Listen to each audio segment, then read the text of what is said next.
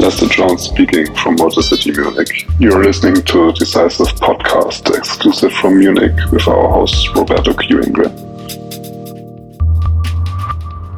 Hello, everybody. Welcome back to another Decisive Podcast, Munich exclusive artist, music, and interview episode number 75.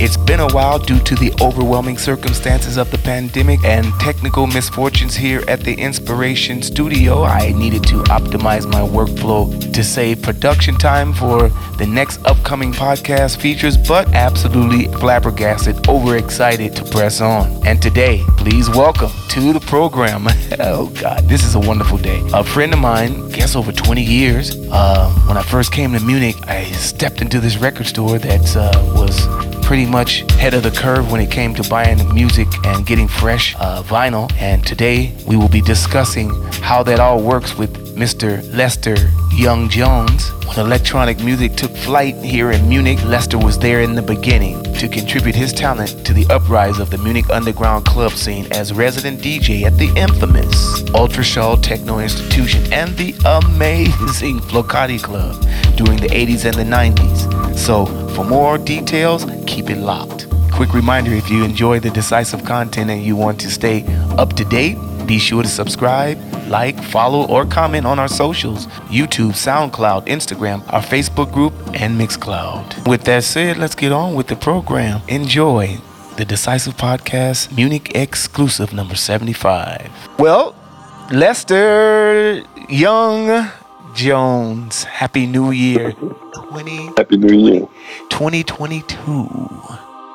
How you Yeah. feeling? cr- Ah, crazy times at the moment with all the stuff what's going on.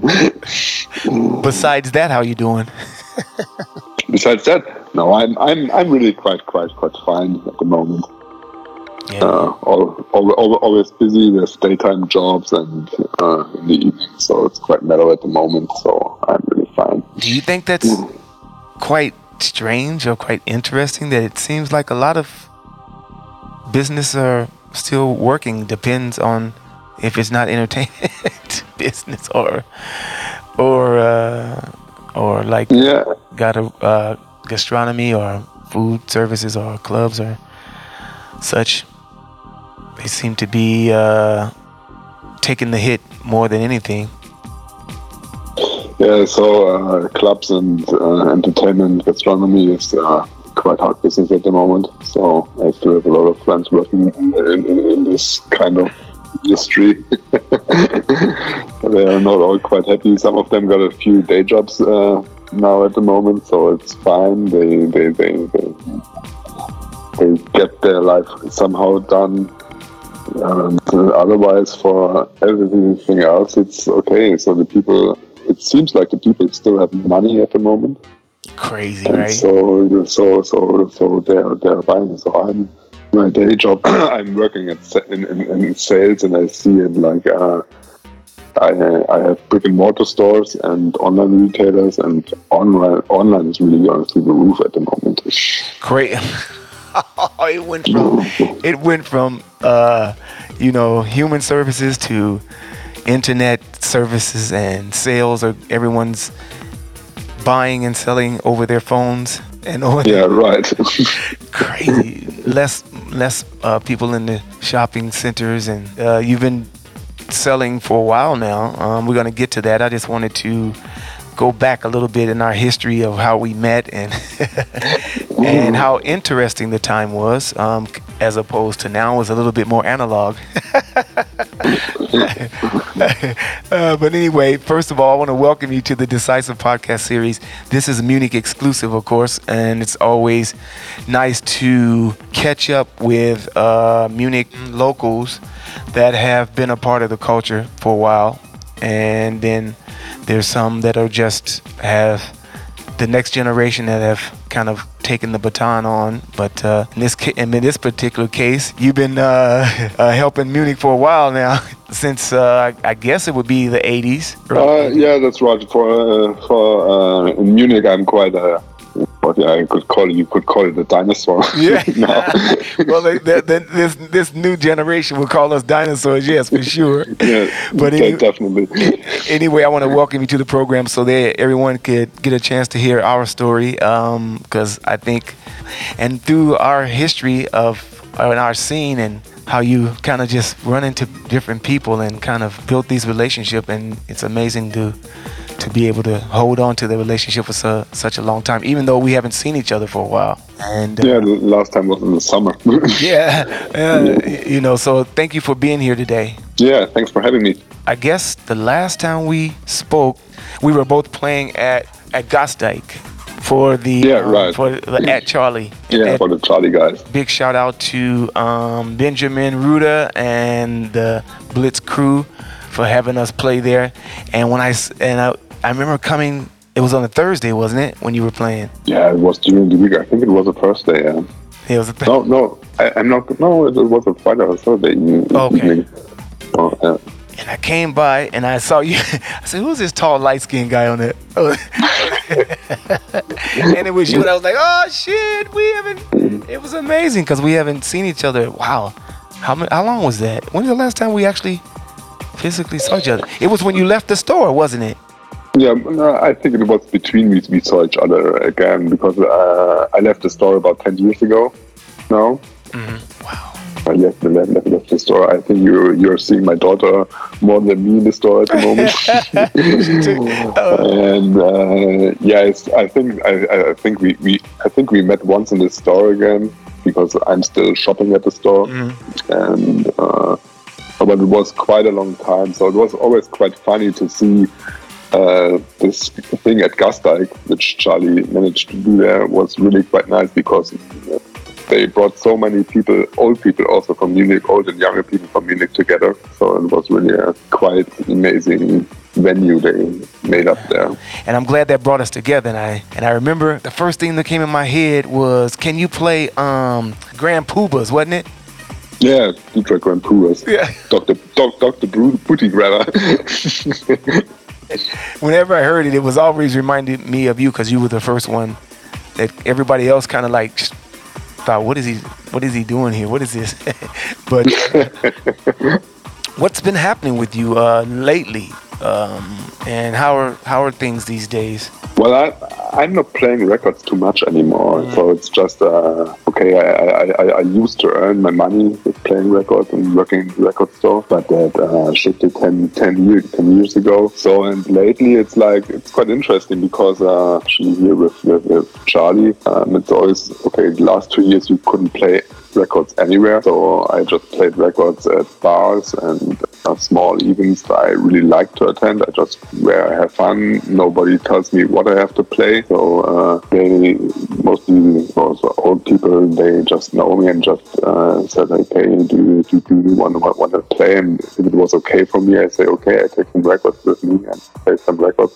But I don't do any regular club uh, bookings anymore, so I don't have any residency here in Munich. So we always had a little bit of these um, really like um, old school electro um, parties here in the Feierwerk in Munich.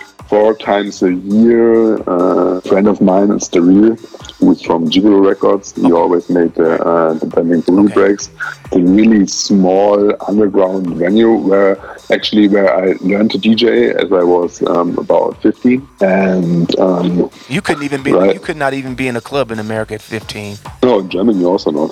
But uh, no, you have to be 18 here for, Okay. for being being being in a, being in a club. No, the, the Feierwerk is like uh, uh, how do you call it? A youth center. Right there we go. Okay. And these guys were the first guys. Uh, so with 15, I wasn't able to afford a record player, or, or uh, especially not two record. I had a record, record player from my father, but I didn't have two record players. And so they had um, a radio station, and you could make like a technical license to just uh, use the equipment. In, in this youth center, which they, which the radio station had, and so I made this technical license there, and that was the first time I really came in touch with DJing, of course. so they had, they had they had a mixer, a really old Conrad mixer, and two shitty turntables, but you could mix them. So that was quite interesting. Yeah, but before that, before you even thought about DJing, um, what was your influence? I mean, uh, I know that your father was a jazz musician, right?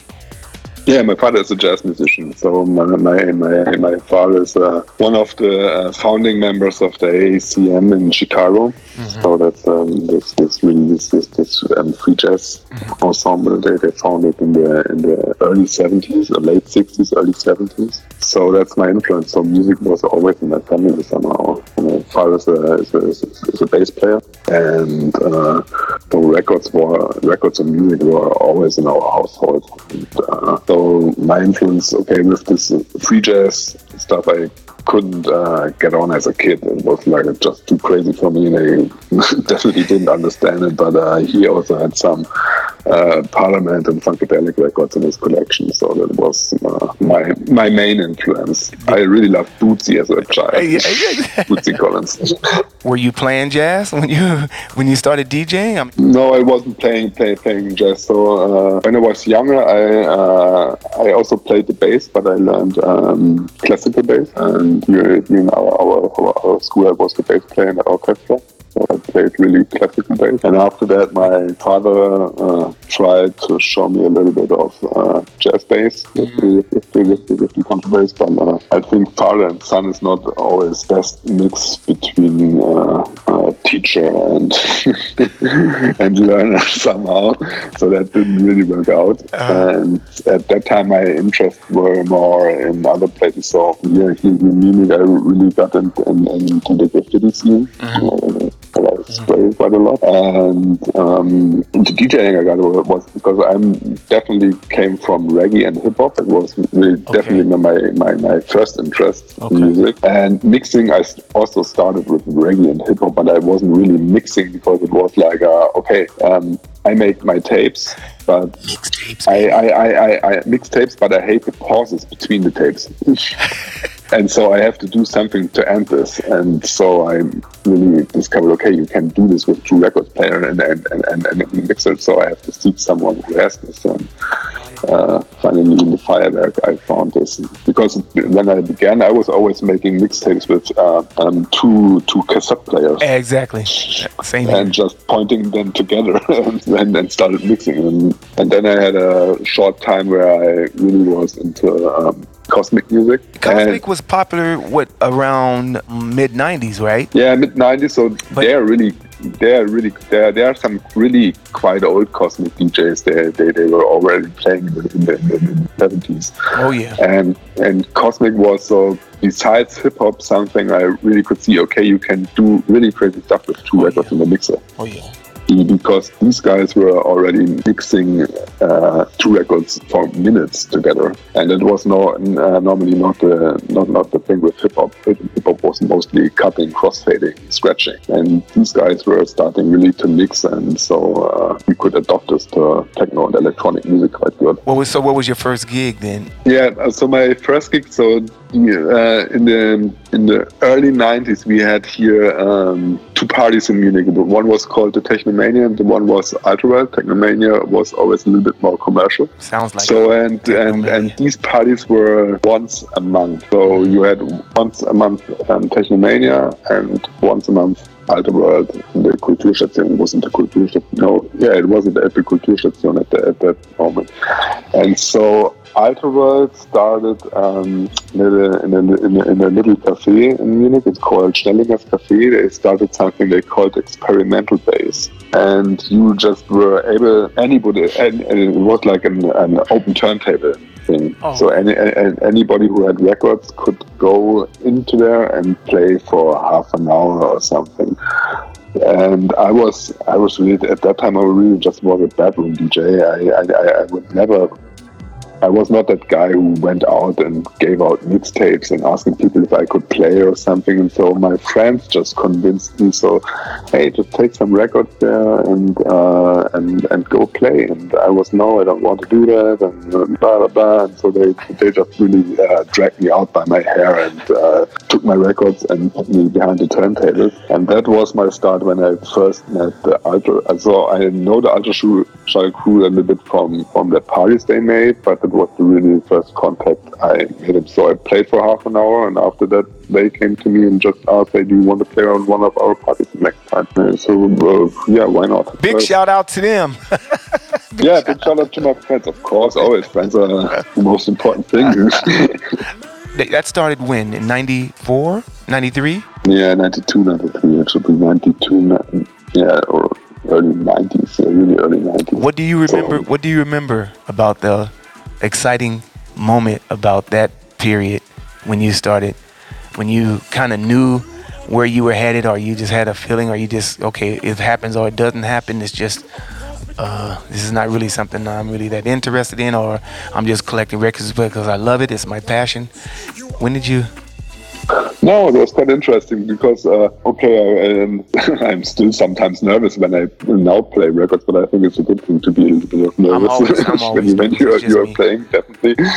And uh, no, it was just okay. It's like uh, that's really quite fun to do this, and so I was also hanging around with some people which were not so good for me at that time, and so I met the Ultraschall crew, and um, here big shout outs to David Süß who took me out uh, under under under his, his wings at that time. So he was called DJ Duck, and it was a quite quite interesting crew, and they really just said, okay, it's quite interesting stuff you do with the records, and uh, just take me there. And so I was just like, okay, why not just try it, hang, hang out with these guys, play at their parties, and see what happens. And it started with, with the with, with the um, first first um, Ultraworld parties. They later on got into the into the bigger venues in, in Wiental, Riem, the old the, the old old airport. That was nothing. So they had, had this big raves, but that was nothing I was really interested in. With big raves and thousands of people, uh, I got really nervous, and I always had the feeling uh, you just have uh, a few guys who are really listening to the music, and, uh, and all other people are just going nuts somehow. And then they started the Ultraworld Club. And so that's when they then asked, okay, do you want to be a resident on, from there? And I said, yes, of course, That was quite fast, right? For you, you were in the right place at the right time. definitely. Oh, so that was a good. That was so those opportunities were great at this time. Yeah, it it was because I just had a few friends who were into ele- ele- electronic music. So when I really started DJing here in Munich, and other people were asking me, "So what kind of sound do you play?" And you said, "Yeah, well, I play um, techno." It was uh, what is that? It was really a subculture because only a few people really knew what you were doing there. You talk about Ultraschall and uh, what was the other club? Uh, the other party uh, before that you mentioned? Ultraworld, Yeah. Alter You- World, you- Alter you speak of them like they weren't a milestone. When I was here, they were, Ultraschall was a milestone here because I never forget it um, at the Riem Riem Airport. Um, Sven, I guess some of the the big Globetrotters that were playing. There was one of them was Sven Väth, right? Um, yeah, he was always playing this. So, uh, so he played in the uh, what was it called? Uh, Wappenhalle. He had, he had his own party in the Wappenhalle, and so he always came afterwards to Ultraschall to play after all. DJ Hell too, right? Yeah, DJ Hell was from the beginning with the Ultraworld crew. good. so the, so just to explain a little bit, the the Ultraworld was way before uh, Ultraschall. It began, uh, I think, about six or seven years before Ultraschall, and Okay. he was really in this. It's called, uh, it's called Kulturstation here in Munich, and Kulturstation was like an off-site punk location. Okay. So there were punk concerts and really, really um, underground hip hop. The first time when I was about, I think I was 16 or 17, I heard the Geto Boys in in, in Oh there, shit! and it was really uh, it was like like for about. Uh, 300 people, mostly 400 were in there, and and so that this is where the Alter World parties started. So because the Ultraworld parties are uh, were initiated from Upstart, who was really a punk at that time, and DJ Hell also started with Upstart these parties. Because uh, DJ Hell was more like um, he, came also from the from the from uh, um, the or the early EDM scene Okay. if, if you can, can say it. You- Hell, DJ Hell was at that time was a great influence on my music also because he was mm. one guy who really played the kind of techno. He was the one of the first guys who played like underground resistance here in the upstart. They uh, got Jeff Mills here in the early 90s with Wow. Robert Hood and Mad Mike Oh, Banks. They, they, they had really an off location here in Munich. It was an illegal party, and this was the first time, really early 90s, I heard Jeff Mills, Mike Banks, Robert Hood, and the whole uh, resistance crew at that time, and it was unbelievable. Unbelievable, right? And tell me how that grew for you. Um, it, uh, the Ultraschall left Riem. yeah, and so at that time, the Ultraschall began in Riem. It was Oh, already yeah, like sorry, beginning Riem, right? a, a, a a really big thing. So because the Ultraworld just ended in the Kulturstation and Mm. then they went out to Riem Okay. and there you had the big halls. Ultraschall really got into, at that time, uh, this really big rave business started in Munich, like tribal gathering from the UK That's came right, over here and, and just made this, made this in Riem and Ultraschall. Ultraworld at that time also had had, had, had, had, had an own space where they could play. So there was always like you had this already this really more commercial techno, and then you had the Ultraworld who would bring DJ Hell, Jeff Mills, Robert Hood, Blake Baxter, and all these guys were playing there. And so I didn't really, I just didn't really play at this at these things because I wasn't so interested. But I knew all the guys and just hang around. And then they they moved further. Then they got this this new spot. Spot it was the old. They moved into the Ultraschall mm-hmm. and stayed there for about six years. Then this, then this ended, and at that time, techno got really big here in, especially in Germany. And then they moved to the second Ultraschall in the Kunstpark.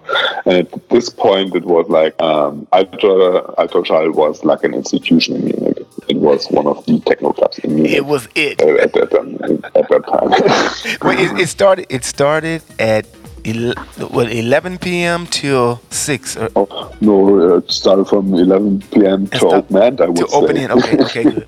yeah, it was like it was like depending how many people were there, and uh, uh, you had you definitely had no closing time at that time. Okay. What DJs was the spirit of the techno culture scene in Ultraschall? Um, I would say it was uh, in the beginning. It was like definitely DJ Hell and Electric Indigo, Electric Indigo. She yeah, she's on, she's on fire still. Yeah, she's amazing. and in the second Ultraschall, uh, you don't have to forget Monika Kruse. She was also a really early resident in the in the, in the Ultraschall, and also in the in the, in the, in the second one. Sven, Sven also. Yeah, Sven was not really a resident because um, he, he had he had his after hours. He just really Okay. most most mostly uh, took all his after hours to, to, to, to the after shot. And then of course we had our regular guests like uh, A Duke, Jeff right. Needs was always there, Robert Hood, uh, Dave Clarke, Laurent Garnier. We really played, and with this constellation, uh, the club really got his, his name, and uh, Yeah, LeBron killed it. so yeah, definitely. Jeff, Jeff also. I can Jeff, yeah. I, can I, I can remember uh, gigs he played. So uh, he, he he was already really big at this time. So he, he just had to show up, and the people were screaming. He didn't even play any records, so he was just there. And people really went. Uh, Ballistic, huh? Did you have a chance to play with some of the the heavy hitters during this time? Always, yeah. You- uh, so what- what- mostly uh, when, when, when, when, when, Jeff or Dave were playing, mostly I was was the local host for them. For a long time, I was uh, playing playing mostly with with Jeff and all all all, all the all the Detroit guys. And and me are still friends, like Dexter also. And um, mostly when, when when the DJs were black, I, I was also there. As a local Munich DJ, when the when you had the opportunity to present and to be a part of this, how important that how important was that for you? um, playing playing with big names wasn't too important for me because okay, I gained a little bit of fame with that, so you get your bookings outside of, of, of, of your local area, so that's quite fine. Because when you play with big names, there are always a lot of people in the club, of course. So the club is always packed. You also play, you make a good job. People come to you, ask, "Do you want to come to my club and play?" Also, that's really, really, really fun for me. Always nice and interesting to meet these guys for most of the guys, I really love the music, but I also learned you uh, have to differentiate between the music they make and the person itself. Yeah, because sometimes mo- mo- most of them are really nice and cool, but sometimes it's like, uh, Oh my god, what an asshole! okay, I guess what I, I guess what I meant by that was, how did the pressure from this type of a lineup uh, influence you to be better as an opener? You know, you can make or break yeah. space. You know what I'm saying? yeah, definitely. Yeah, yeah. So, um, as an opener, it sometimes can be really, really exhausting because you have. Uh, opening for for heavy hitters is always pressure because uh, everyone is waiting for them, of course, exactly. and so you just um, like, um, hi, hi, here, here am I, and uh, so uh, you have to deliver somehow, bring the people to dance, but no, everybody is just waiting for the big name. So um, I play, I always do my best, and uh, at that time I really was also quite confident in my skills, so that was okay. So I, I, knew what I, what I what I what I was doing, because when you play really quite often, exactly, uh, you know what you what what you're you're doing. So the more experience you have, the, the more you can read the crowd and know what they want to want want to hear, and so just really bring them to dance and then, of course, the headliner takes over and everybody is dancing, and then people go nuts. And it was like always. So sometimes you have headliners that are really good, but uh, they are not so good in mixing as you thought they could be, or just playing uh, the regular hits at the moment. Never really interested in really playing um, actual hits and always seeking something new. So for, for that, it was also very helpful to uh, do closings after them because you could say, okay, uh, you heard all of this and heard all of that. So you bring it into your set and uh, just really uh, play, play, play, play a little bit different. So I remember quite a lot of times because when uh, I played often behind Jeff Mills. I will directly after him. So, which is definitely not an easy job when you have a guy who's going totally nuts and throwing his records and slipping them into his trousers and playing with uh, uh, three decks and on and on nine on nine and something. So uh, this pressure is quite hard. So you just stand there and say, okay uh, people are really um, they're ready. I mean, and I gotta keep. And so now I have to deliver, and so you learn from that. so, but also, also it's fun, really quite nice because uh, Jeff was always a guy who was uh, he played and was mostly quite quick off the set again. And so he left the club, and so uh, after after I played a few times with him, he really started to to, to, to stay and hang around in the bar and was listening. And we were talking after that, and that was a really uh, great time for me because I really got feedback from a, from a hero of mine. Right. And, um, I mean, so that that's kind of what I meant because um, as a local, having these people come into your city and you having a chance to represent Munich at such a fine place, you know. I mean, I was I remember being there. I was jealous. I want I want to play here. Oh my yeah. god, this is wonderful. you know, um, you were a resident there and at the same time also buying and selling music at the infamous, the famous, the fantastic, the super number one record store uh, uh, in Germany or in Munich? Yeah, definitely Munich. So this is, uh, and um, for South Germany, it was like the record store to go to. So people were like, you, you had uh, Jana like EMAC because it, it, it, was you have to see it was like a pre-digital era, and people were. It was not too easy to get the records you wanted. So you had in Berlin, in Berlin you had Hardwax. You could say in southern Germany it was the Optimal the people went to. Also, it was one of the few record stores where you could buy a Johnny Cash and a Tough record uh, at the same in, time. In the same Tell me how important working in the record store was for you at this time? And how serious and how passionate were you on making sure that that store had the best electronic music you could find? How important was that? That was uh, one of the really most most important uh, for, for, for, me. You can ask my family; it was quite not not not, not as easy for them uh, as for me because uh, you don't earn too much money in a record store. Okay. so it's hard to feed the family from it, but we got through it. No, record store was really important. In the beginning, it was even very important for my DJ career because, of course, you uh, hear a lot of stuff and always have the newest stuff. You really hear a lot of music. For me, it was like okay, like I was uh, completely responsible for the electronic music section. And through my DJing, I had, of course, a lot of contacts also. So that was quite good to get records early and to get um, promos. And this time, it wasn't. There wasn't too much places where you really could buy good electronic music in Germany.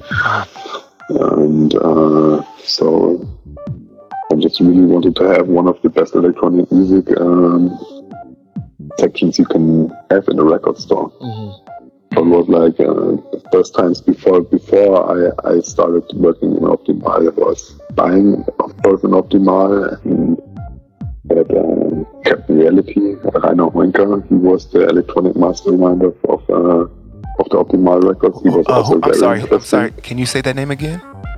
Uh, Rainer Hoenker. He called. He was also one of the founding members of the Ultraworld, okay. or one of the first, first techno parties here in Munich. Mm-hmm. He called himself Captain Reality Captain. as DJ. Captain Reality. Uh, well, well, he, he was a uh, space scientist in, in real life. oh, okay. Yeah, so he, he, he used satellites. So he's by, uh, building satellites now again. So uh, so he was very futuristic. He, yeah, he, he, was very futuristic. and um, mm-hmm. then you on the on the other hand, in Germany, you had of course Hardwax Record. And and that was one of the best record stores in Germany. It was like, okay, that's uh, that's like the benchmark how how um, electronic music section should look like. Okay. But of course, they they, they had a clo- cl- really close relationship to the, the Tresor and Tresor, of course. And how did you find your system? Well, one, uh, two, two of the biggest distributors in that time in Germany was uh, for techno was Neutron and Offenbach. Ah, that's right. Was one it was Neutron, so so I had a few good sales reps with, with them. So they were because like as uh, when you were interested in techno uh, electronic music at that time, so uh, everybody who was more deeply into it and you found your connections. Um, it's like okay, we're brothers now, and uh, so what do you hear? What do you uh, heard? Can I can I can can can I can I hear it? And then you had on a little bit more commercial side it was Discomania, and I always had a really good um, relationship to the distributors. And then of course with the DJs, international DJs going through the Ultraschall Club, you always had good access to all kinds of uh, information, and mm. so you just took that together. And um, so I was mostly interested in music from the states uh, mm. because it's a little bit harder harder harder to get here, but you also had your influences from the guys from Kompakt and Cologne, and you had this right. later on. Then came DNP in Berlin, and so they always always had a connection to the to the music from from from, from the states. But um, you learned so many so many people. Like also in New York, you had these uh, guys around Adam X and A Duke, and uh, they made a completely different music. And and it was always like kitted together somehow. So you just uh, start pick, picking the music and try to show the people who are who are in the, in, in the store. Like if, if, if it's the hangout, so they're asking for this record, and so you can just say, hey, okay, uh, you're looking for this, and so just listen to these two more and. Uh, let's see what happens. Uh, England at this time was popular when it came to techno, wasn't it? The UK is a different story always. so most most, most um, stuff from, from, from the UK was a little, little bit different. But uh, also this time, uh, I just got connected through through the um, through the Ultraschall, the UK guys. So we had guys like um, Colin Dale, Luke Slater, um, these guys also, also played, and they also brought new records. So they also saw me DJing, knew that I was in the record store, and they was like, okay, you DJ, you, uh, you are in the, in, in the, record store, you take our promos, uh, listen to them, and so I was like, yeah, okay, why not uh, order them? And trying to bring the sound also to the, to, to the people in Munich. And it was not not only Munich because Optimal was a melting point for also lots of DJs from Austria come came came came, came, to Optimal, and uh, so you just show the people new music, they bring it to Austria or to Croatia, and they come back to the eight. It was this this was was, was, was, was a hit for us. Uh, Croatia, we have something like that. So, and then these guys also started doing labels, and they came back to um, to, to, to Optimal. It's like really an interesting synergy what happened at that time. Was there a favorite distribution for like now? It's a lot of break uh, uh breakbeat and drum and bass and stuff like this right now. Uh, were you also collecting this, or was it just mostly electric? Um, no, I, I, I, wasn't really into, into, into, into drum and bass in, at, at, that time. So we had uh, Peter in the store, and later um, and, and Sasha took care of this. Oh yeah, that's uh, right. Yeah, right. Because um, for for what you call it at the time trip hop or acid jazz and stuff, this was um, Peter Peter uh, house and electro techno I knew a little bit of hip hop, but we had an own hip hop guy in the, in the, in the, in the, store. So we have we call it you you you have for uh, um, every music genre um, an own idiot. oh, shit. and then you and then in Optimal you have uh, one big mastermind. And in this case, it would be Christos because uh, he's just um, interested in everything. but if you go for for uh, certain genres, you always have to be have to have somebody uh, who's really into it, and like, um, okay, I'm also into hip hop, but not so deep into it that I really can say, okay, this is the next big thing this would be the next big thing. Because with techno I could say okay you you you had a promo and said okay this this will be a hit.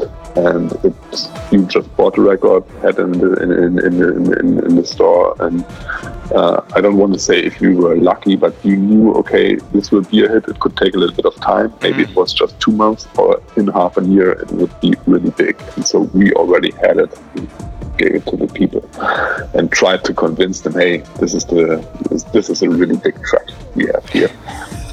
and so in, in Optimal, yeah, we were quite good and people believed it. And over the years, they really saw, okay, they have some people behind the counter who know their stuff, and uh, you, you, gain trust with your. Uh, with your customers.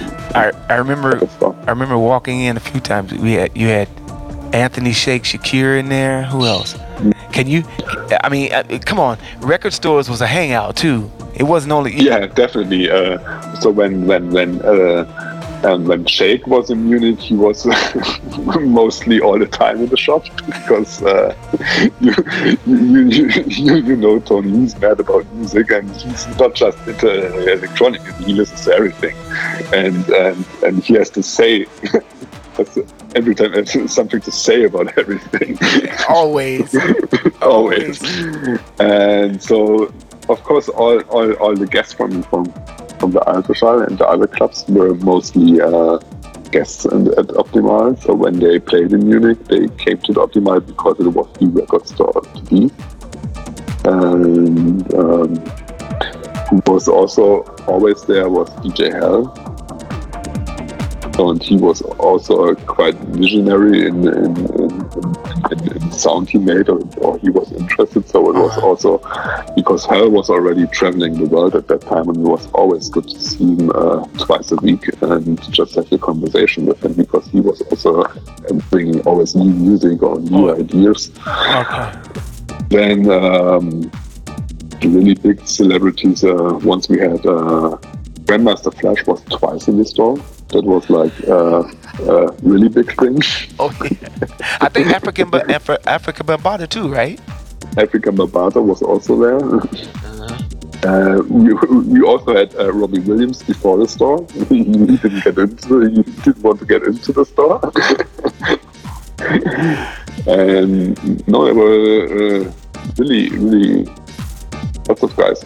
guys from Metallica were, were also in the store, and um, so Wow. It was like um, also uh, for uh, from, from, from Munich, the, all, all, all the all, all the Zündfunk guys were regulars in the store. Okay. So they, they were also seeking for, for from big for, for, for their stuff. And, uh, what labels could we say that were leading the way for Munich um, back in that time? Disko B, Kurbel, uh, DJ Gigolo uh, Records. What else? Compost. Am I missing somebody? For Munich? Yeah. Yeah, for for for for the hip hop region, I would say it was 58 beats also. Um, and then you, there there were um, close relationships to cheap and Kompakt records also. Who was the label head behind Kurbel? Uh, uh, my close friend Richard Bartz. Right, Richard Bartz. Acid Scout. Acid Scout. Wait, he was the Acid Scout. I like the Acid Scout artist better. I think. Yeah, Acid Scout was before he, he took his real name, Richard Bartz. Um, uh. Uh-huh. Um, so so so he, he started in the early days with uh, with Disko B records. One of the first uh, Disko B label numbers is like uh, ten or something. Are there any other like groundbreaking Munich labels? Um, or uh, could you say that you're proud of that they took it serious? You know, and I mean now we have Alien Tape, you know, and uh, which is really represented for a while. Um, Molten Moods and some other ones. But um, are you? How could you say that you're proud? That they and they're respected on a global level, global level? Well, I think they have a they Munich has a good stand conversation, uh, which already began with the like sound of Munich when, when uh, Giorgio Moroder had his studios here in Munich, and so that's where the, before Disko B, a label was called was called um, Disco Bombs, and it was already uh, recognized in a global way, and so that was really a path for for, for, for Munich. And so with these labels, mostly the people who made these labels were like um, Richard Bartz was like Acid Scout. He really made a name as a live act as himself and just took them the label. Just, just, just build it up and DJ Hell also it was always at first the person then came the label and so these are guys or persons which were really influential and important to Munich which pulled other artists in the spotlight into Munich with, with, with, with the labels. Alien Tape is uh, one of the Munich labels uh, which, which is stepping in, in, in these footsteps. Okay. Because, uh, okay, I know this uh, Tanker Brothers since they were five. Wow. and then really small kids somehow. Mm-hmm. It was interesting mm-hmm. because we were friends with with, uh, with, father. with their father. Yeah. And, uh, you must have a massive record collection. uh, yeah, I would say it's quite big. how many, off the top of your head, how many do you own? Uh, well, I think in the flat I have about six to eight thousand records in the flat, and then uh, I have some in the garage. I don't know how much there are, and in the uh, in the basement I also have. Uh, so I didn't really ever have count on them. I don't even don't even have them on uh, most of them. I don't have on Discogs, and I have a few on Discogs, but I just sorted some out and made a made.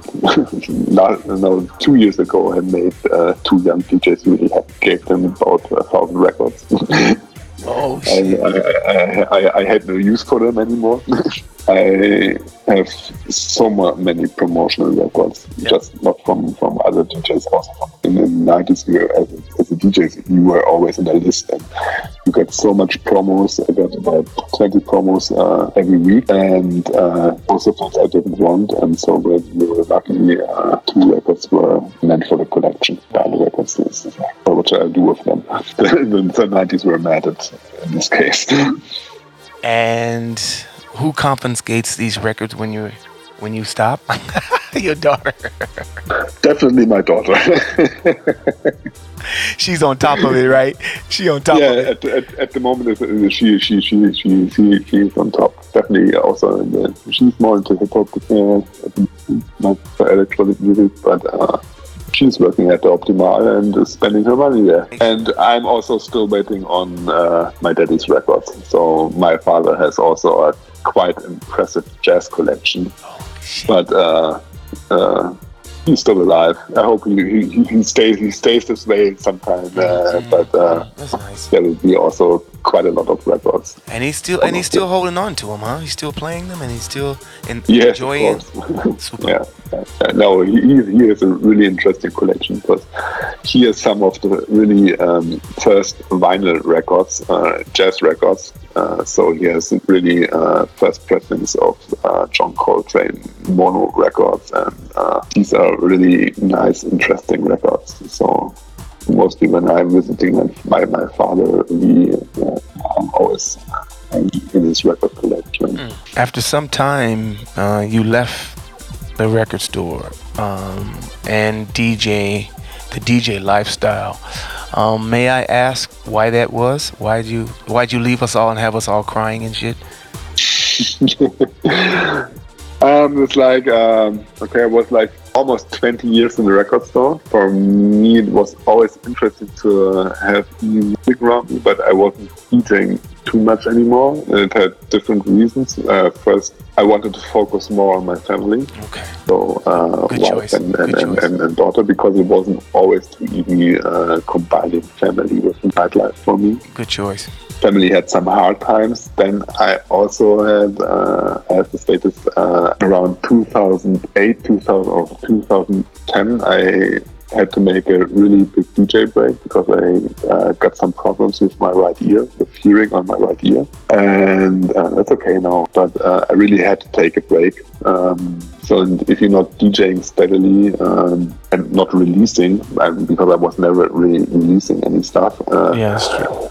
Yeah, when you you you have you have to DJ to, to stay in the business, and Okay. after two years of uh, break, it was like hard to get in again. So also with family life and focus went more on day life, and and then after 20 years in the in, in, in, the record store, it was it still was interesting, but I was like stuck in a place where I couldn't move anymore in, in direction I wanted, and so I just got really interesting offer from you. It was quite interesting, and so I just took this and uh, tried something completely different. Still sales, but uh, area I was also always quite interested in. I wonder if that's a natural uh, progression. I make my living out of my hobby, which which was music. And um, after a while, music uh, really got like for for a business for me. And I'm also not getting younger. And there are lots of young people who are who are coming up and coming and really good and make really good music. And it was also also, also for me like okay, so I'm getting older. Maybe it's time. To,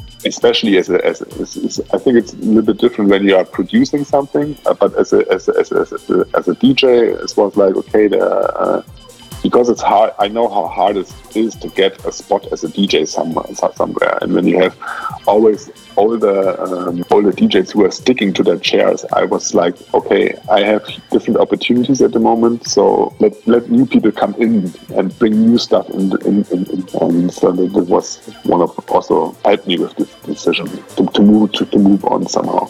I see you getting back out there in the scene um, whenever it's possible, um, but of course not due to the pandemic. The, um, there's not much choices unless you're a traveling DJ. But what is your take on this? What are your current aspirations? Well, on uh, playing playing again. Yeah. It's, for me, it's just really fun. It's, it's fun for me to play records. I don't really make a, want to make a, a profession out of it again. So I don't want to be uh, um, dependent on DJing to live. It's nice. It's nice to play, and uh, if the people are appre- appre- appreciating the music I play, it's fine. If not, it's also fine. because uh, where I where I play, the people just um, they they most people know what I'm doing, and so I don't have to um, play like on service in a, in, a, in a club. That's something I'm not really interested. Just want to play good music, records I like. so you want to have, just have the freedom. Yeah, definitely. This is a good question. Why do you call Munich the Motor City? uh, that's something um, Richard uh, from Kurbel Records, and we often played on tour together. So uh, we was like always, uh, okay, you always have to write texts for for flyers, and, and Oh, yeah. we both really like Detroit or the sound of Detroit. So it's Motor City Detroit, and he was like, "Hey, why not? Uh, Munich has uh, BMW. I think it's one of the biggest car companies in Germany or in the world, or most important car company. Yeah, right. So hey, we can call us Motor City also. That's true. That's true. so now we are here in Motor City Munich, and it was like like our bridge to Detroit. right. Uh, although you have, I'm sure you have lots of respect for De- Detroit, Chicago. I mean, Definitely. what is what is the Lester Young Jones signature sound? What is that? If Ultraschall exists now, Flocati exists now, how could you describe the Lester Young Jones signature sound? do you even know anymore? That's hard. When we go from from from from the uh, old ultra ultraschall days, I would say uh, the signature sound. At first, it has to it has to be uh, some kind of dirty, dark, and frightening. Mm-hmm, mm-hmm. And if you wrote, if you reached into your collection, would you find something that you know was made since you were an old school guy? You reach into your collection and grab something that you know stands the test of time and it sounded good then and right now it needs to be played now. Would that be something part of this uh, Lester signature sound? Yeah, I would say it would definitely uh, would be uh, almost any early underground resistance record. Definitely. With that said, I want to uh, thank you so much for finally taking the time to catch up with me sharing the good yeah, t- the good yeah the good times the old times and i i'm glad to see that you and your family are getting through all these uh, difficult times and that you seem to be pretty positive healthy and and your ear is back yeah, definitely. Yeah. You always have to think positive. So if positive thinking is gone, I think you would be quite lost. and, and, thanks again for sharing your history as a Munich pioneer and that helped shape the electronic music scene. And you were a part of this kind of this growth. And then you just kind of step back and let the next generation uh, do their thing. And uh, yeah, look forward to hearing hearing the mix yeah, looking forward to hear the whole, whole podcast again. Oh yeah, from from from from, from a different perspective, not yeah. in the podcast, yeah. listening from outside. I, I already know I will hate my hearing my own voice. It's always really, uh, and greetings to your your uh, now new leader of the of the record sellers, your your daughter. yeah. And your wife. Yeah, never imagined. Yeah, also greetings to you and your loved ones. Okay. So you you uh, take take it easy and have a nice uh, weekend, a week, and yeah, and too. happy New Year. Yes. And happy New Year. All right.